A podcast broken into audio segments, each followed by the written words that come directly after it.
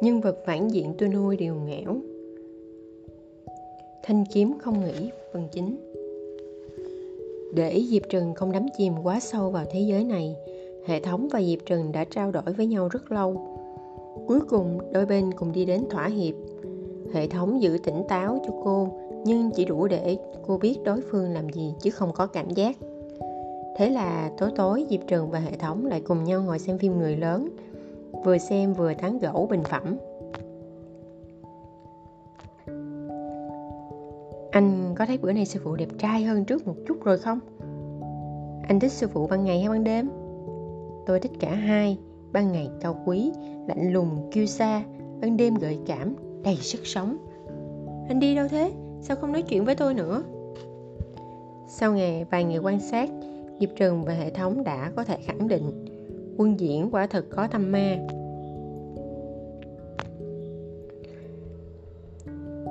Chàng ta đã chia tách hoàn toàn bản thân và tâm ma. Nói cách khác, tâm ma này bất kỳ lúc nào cũng có thể trở thành một cá thể độc lập. Ban ngày quân diễn có thể giữ được tỉnh táo, đến đêm chàng ta sẽ bị tâm ma khống chế hoàn toàn. Thế nhưng trong lúc làm chuyện không thể tả nổi kia, với diệp trần quân diễn sẽ dần dần lấy lại được quyền kiểm soát cơ thể. Nhất là nếu sử dụng chú con rối để diệp trần chủ động yêu thương mình, thì quân diễn sẽ khôi phục tỉnh táo lại nhanh hơn. Hệ thống và diệp trần bàn bạc với nhau. Cả hai cùng nhất trí cho rằng tâm ma của quân diễn có thể là một trong hai loại. Hệ thống và diệp trần bàn bạc với nhau. Cả hai cùng nhất trí rằng tâm ma của quân diễn có thể là một trong hai loại. Một loại là ham muốn, nói cách khác, quân diễn không phải chỉ sinh ra thứ tình này với diệp trần, mà là vì nhịn quá lâu, bên cạnh lại vừa khéo có một nữ đệ tử. Một loại khác là quân diễn đã nảy sinh thứ tâm tư không thể nói với diệp trần. Diệp trần thấy, dựa vào sức hấp dẫn của bản thân và tính cách của quân diễn, thì loại số 2 có khả năng cao hơn. Nếu như là loại thứ hai thì là thực thì là thật thỏa mãn, nó cũng được. Tâm ma thường là việc cầu mà không được, muốn mà không có. Nếu như có rồi thì tất nhiên sẽ tiêu tan. Đây là lý do vì sao lúc sử dụng chú con rối, quân diễn dần dần lấy lại được tỉnh táo. Thảo luận xong, diệp trần bảo với hệ thống, thế nên để tôi nói chuyện yêu đương nhé. Anh thấy thế nào? Hệ thống rất âu sầu, rút một điếu thuốc phì phò dạo này bị áp lực ghê quá, nó cảm thấy sắp suy sụp đến nơi nên mới học thuốc khói bay đầy đầu diệp trần, mặt cô sầm xì, hệ thống gật nhẹ đầu một cái. Ừ cũng được. Dù sao đến lúc nữ chính xuất hiện, cô cũng sẽ bị đá thôi. Đến lúc đó cô chịu được là được rồi. Diệp trần khóc một dòng xong. Không nhận, không muốn nhận, không muốn nhận nhiệm vụ này nữa may là cuối cùng cô đã xua đuổi ý nghĩ này ra khỏi đầu. Sau khi bàn bạc kỹ lưỡng, một người, một hệ thống quyết định, đợi đến tối quân diễn tới nơi, họ sẽ chủ động thức dậy, chủ động một chút. Tuy nhiên, nghĩ một hồi, diệp trần lại thấy lúc đang ăn vụng mà bị đối phương bắt quả tang thì chắc sợ chết kiếp. Vậy nên họ quyết định sẽ uyển chuyển một chút, chủ động đi bày tỏ với quân diễn. Thông báo một tiếng, để nước chảy thành sông. Vậy là ngày hôm sau diệp trần đến trước cửa động phủ của quân diễn, rụt rè gọi, sư phụ. Không có tiếng đáp lại, nhưng tất cả mọi người đều biết rằng thực ra người bế quan có thể nghe thấy, chỉ là họ lơ đi mà thôi. Diệp trần đã chuẩn bị sẵn tâm lý quân diễn sẽ giả điếc, nên bèn ngồi xuống trước cửa động, ngửa đầu nhìn bầu trời, rủ rỉ rù rì nói, sư phụ, người bế quan đã hơn 3 năm, con sắp lên nguyên anh đến nơi rồi có phải người cũng nên xuất quan rồi không? Quân diễn ngồi trong phòng im lặng lắng nghe. Chàng rất muốn đi ra ngoài, rất muốn trông thấy nàng, rất muốn ôm nàng vào lòng. Tuy vậy, chàng vẫn bất động. Chàng nghĩ thứ tình cảm này một mình chàng bị cùm chân là đủ rồi. Đường nàng còn phải đi rất dài, còn có trời đất bao la đang chờ nàng. Đạo của chàng hủy hay giữ là chuyện của riêng chàng. Chàng không thể kéo nàng vào hủy đạo tâm của nàng. Thế nên chàng đứng cạnh cửa, im lặng không nói gì, đặt tay lên trên cánh cửa, dán vào chỗ nàng đang tựa. Như thể có thể chạm vào nàng, cảm nhận hơi ấm của nàng. Nàng nói suốt một lúc lâu, giọng nói đông đầy hoài niệm.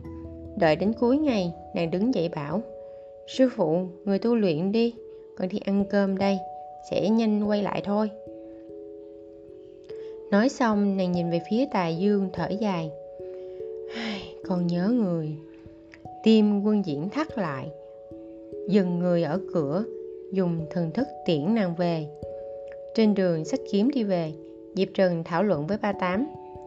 Anh thấy là vì sao mà lại không có chút động tĩnh nào vậy cả nhỉ? Chàng ta không thích tôi sao? Tôi phát hiện một vấn đề lớn ba tám âu sầu bảo. Cô có nhớ là nguyên diễn tu vô tình đạo không? Diệp Trừng ba vạch. Cô cũng tu vô tình đạo. Bẩm sinh cô vốn đã là người không nặng chuyện tình cảm. Rất hợp tu với cái này, tu cái này. Giờ cô mới đến tầng đạm tâm. Còn quân diễn đã bắt đầu tu tầng nhập thế rồi. Nhập thế là gì? Chính là đi tìm những tình cảm thường tình. Sau đó chặt đứt hết. Cách để chặt đứt có rất nhiều kiểu có người giết thê chứng đạo, có người lánh đời, nhưng những cách này đều không được coi là chặt đứt thực sự. Chặt đứt thực sự là cho dù đối phương xuất hiện, trong lòng cũng không mấy may dao động. Đạo tâm của quân diễn vững chắc, tu hành 300 năm, chưa từng có gì ngăn cản được con đường tu hành của chàng. Thế nên trong lòng quân diễn, chàng đã biết rõ sớm muộn gì cũng sẽ có ngày mình tự tay đoạn tuyệt thứ tình cảm này. Nếu chàng là người có một chút tinh thần trách nhiệm thôi, thì sẽ không kéo đối phương vào. Thế sao chàng ta còn tình sâu nghĩa nặng với nữ chính vậy? Thế nên mới nhập ma đấy. Tôi nên làm gì bây giờ? Diệp trần hoảng hốt. Tôi không để ý tới chàng, chấp niệm chàng quá sâu sẽ nhập ma. Tôi để ý tới chàng, vì sao chàng không dứt nổi tư tình cũng sẽ nhập ma nốt? Chàng cứ nhất định phải làm nhân vật phản diện phải không? Thật ra vẫn còn một cách. Bà tám trầm ngâm một lúc lâu rồi dùng trí tuệ uyên thâm của mình bảo, trước tiên chúng ta để cho tâm ma của hắn hoàn toàn thành hình hẳn đi, nghĩa là khiến hắn không khống chế được chấp niệm của bản thân nữa. Hiện giờ hắn đã chia tách hoàn toàn với tâm ma của mình rồi, đến lúc đó chúng ta sẽ bắt tâm ma đi. Tâm ma và con người là cộng sinh phải không? Diệp trừng ngạc nhiên tâm ma rời khỏi con người thì làm sao mà sinh tồn được? Chẳng lẽ nó biến thành một con ma độc lập? Thế nên ý tôi là, cô chuyển tâm ma từ người hắn sang người cô, rồi tôi sẽ mở tính năng tuyệt đối tỉnh táo cho cô. Vậy thì cũng giống như cô dùng cơ thể của mình làm nhà giam, nhốt tâm ma vào trong đó. Đến lúc cô chết thì tâm ma tất nhiên cũng sẽ chết theo. Tôi phải làm sao thì tâm ma của chàng ta mới phát triển nhanh chóng đây? Thì để hắn thích cô, chìm sâu xuống bùn lầy căn cứ cách thức cô từng thực hiện với đối tượng ở nhiệm vụ trước, thì chỉ cần cô liều mạng đối tốt với hắn là đủ rồi. Diệp trừng ba vạch, bà tám lại rút điếu thuốc, vỗ vai diệp trừng ngồi trên bãi cỏ, an ủi. Tôi biết cô phải hy sinh rất nhiều. Diệp trừng thở dài, quay đầu nhìn ba tám. Thế nên anh có thể cho tôi buổi tối có được chút cảm giác không? Ba tám. Tôi đúng là đã nhìn nhầm cô rồi diệp trừng bắt tay thực hiện kế hoạch. Với cô thì thực ra cho dù có phải là nhiệm vụ hay không, cô đều không thể để quân diễn nhập ma. Hơn nữa, nói thật lòng, cô đã vô tư quen rồi. Hồi xưa cố gia nam ban đầu thở với cô như vậy, mà cô chẳng hề thấy buồn. Người đẹp trai làm gì cũng đều có thể tha thứ. Mỗi ngày, ban ngày cô ngồi trước cửa nói chuyện với quân diễn. Ban đêm tâm ma quân diễn liền tới gần đây chàng đã thôi, kiểu chẳng nói chẳng rằng lao vào hình sự rồi, mà bắt đầu thích nói chuyện với tôi. Với cô, ngồi ở đầu giường của cô, cẩn thận trả lời từng vấn đề cô hỏi ban ngày. Sau đó chàng vừa nói vừa dịu dàng hôn cô. Có đôi khi dường như chàng cảm nhận được điều gì đó. Bèn hỏi, tiểu trần, nàng tỉnh phải không? Sau đó, diệp trần và hệ thống còn chưa hết khiếp sợ nhìn chàng, đã bật cười khe khẽ. Sao có thể chứ? Đây là chuyện của riêng mình ta. Chàng cúi xuống hôn cô mắt khép lại mặt mày hiện rõ vẻ chua xót. Tiểu Trừng, nàng sẽ không biết mãi mãi không biết. Ngược quá diệp Trừng ngồi xem cạnh ba tám đang gặm dưa hấu lấy mu bàn tay chùi nước mắt. Tôi nhất định phải hiếu thuận với lão già này. Ba tám ba bạch. Tôi thấy cô dùng từ không được đúng lắm ngày ngày, diệp trừng và bà tám đều theo dõi sát sao ma khí của quân diễn. Phát hiện tâm ma của chàng ta quả thực càng ngày càng sâu. Một người, một hệ thống cực kỳ vừa lòng, quyết tâm tiếp tục cố gắng. Đúng lúc này, có biến cố lớn. Quân diễn bỗng lao ra khỏi phòng. Diệp trừng đang ăn gà rang ớt tạ vô sông nấu, bỗng thấy quân diễn hóa thành một luồng sáng biến mất ở cuối đường chân trời, thì ngợt ra. Bà tám hét ỏm tỏi lên, mẹ kiếp, hắn đi cứu nữ chính đấy thế mà tôi lại quên mất tình tiết quan trọng này diệp trừng ba vạch đồ ngốc mau đuổi theo ba tám quá ầm lên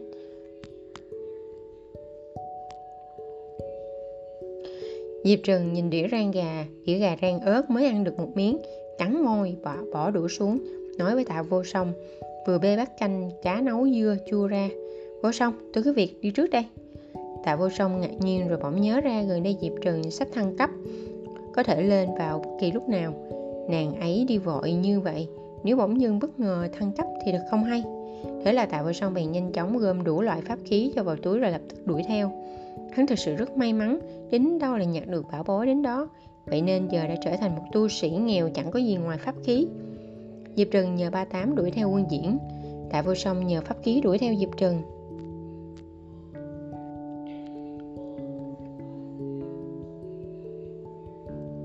Ba người kẻ trước, người sau đuổi theo nhau.